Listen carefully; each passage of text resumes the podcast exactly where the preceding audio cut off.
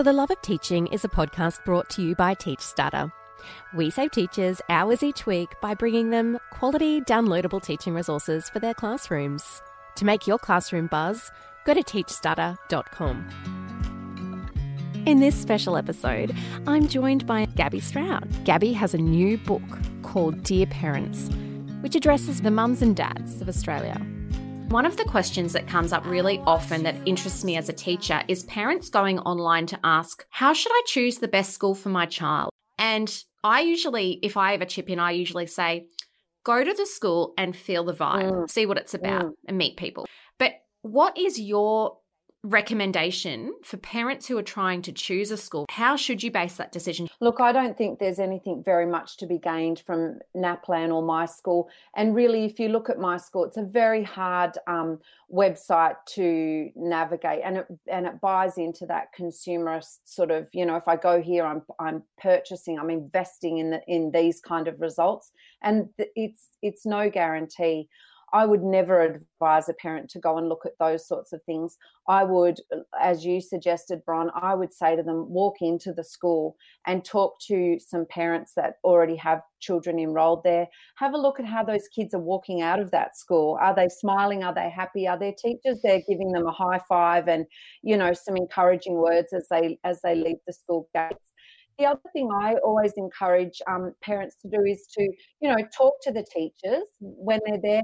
And there seems to be a misconception among parents that if it's a really young, vibrant staff, that it'll be a fantastic school. And look, young, vibrant teachers are terrific, but I was kind of a middle career vibrant teacher, and I've worked with um, very experienced, vibrant teachers who are, you know, nearing retirement. We don't want to set up a situation where we just think, you know, young um, young teachers have got it all going on, and and you know they bring certain talents and gifts to the to the um, teaching tool but you want to you want to be at a school where there's a really good mix of experience you know you'd like to be i'd like my kids to be at a school where there's teachers that have been there for quite a while some teachers who are new to the school some that are young some that are old some that are male, some that are female, you know, all, all those kind of um, things that, that make a good mix of community.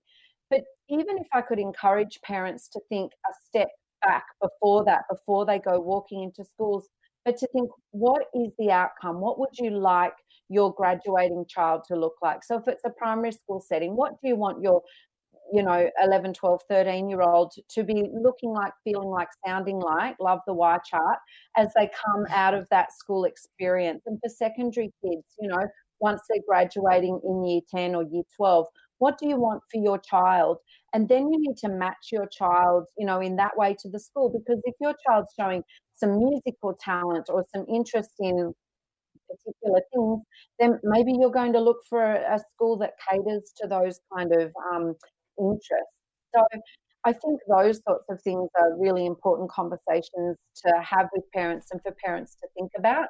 And I also think too that um, for the little ones, as they're first going into their formal years in primary school, it's most important to have conversations with their um, their preschool teachers or their childcare teachers because they hold a lot of knowledge about what that child needs as they transition into school. So I think it's actually about a whole heap of conversations with people invested um, in in schooling and education i think that looking at websites can only be so helpful. You know it's not the place you want to be getting advice on where your your beautiful little child is going to be going. I think that you really hit the nail on the head when you said it's about your individual student. Yes. you have to consider your child's strengths weaknesses age if they're an older prep or a younger prep. Mm. um, there's so much to consider. It would be good if we could start changing the narrative too that you know it's about picking a school, you know, because that is just that real shopping around kind of idea. You know, it would be great if we could have a, an understanding, uh, as they do in Finland, that the best school is the school that's nearest to you, you know, that we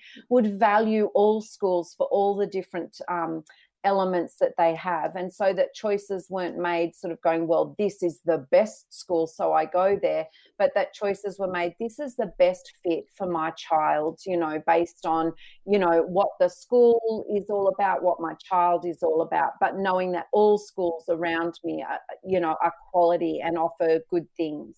That's right because there's really passionate, high quality teachers in every school in Australia. Right. So people don't go to this job and do this job unless they have their whole heart in it. Right. You wouldn't turn up oh every day. So, you know, don't drive past a school because there's going to be amazing teachers and talent at every school. That's right. There are incredible things happening in our schools every single day and it's it's um, the parents responsibility to go in and have a look at those things and and then to think about well what do i want for my child you know Thanks for listening to this episode of For the Love of Teaching.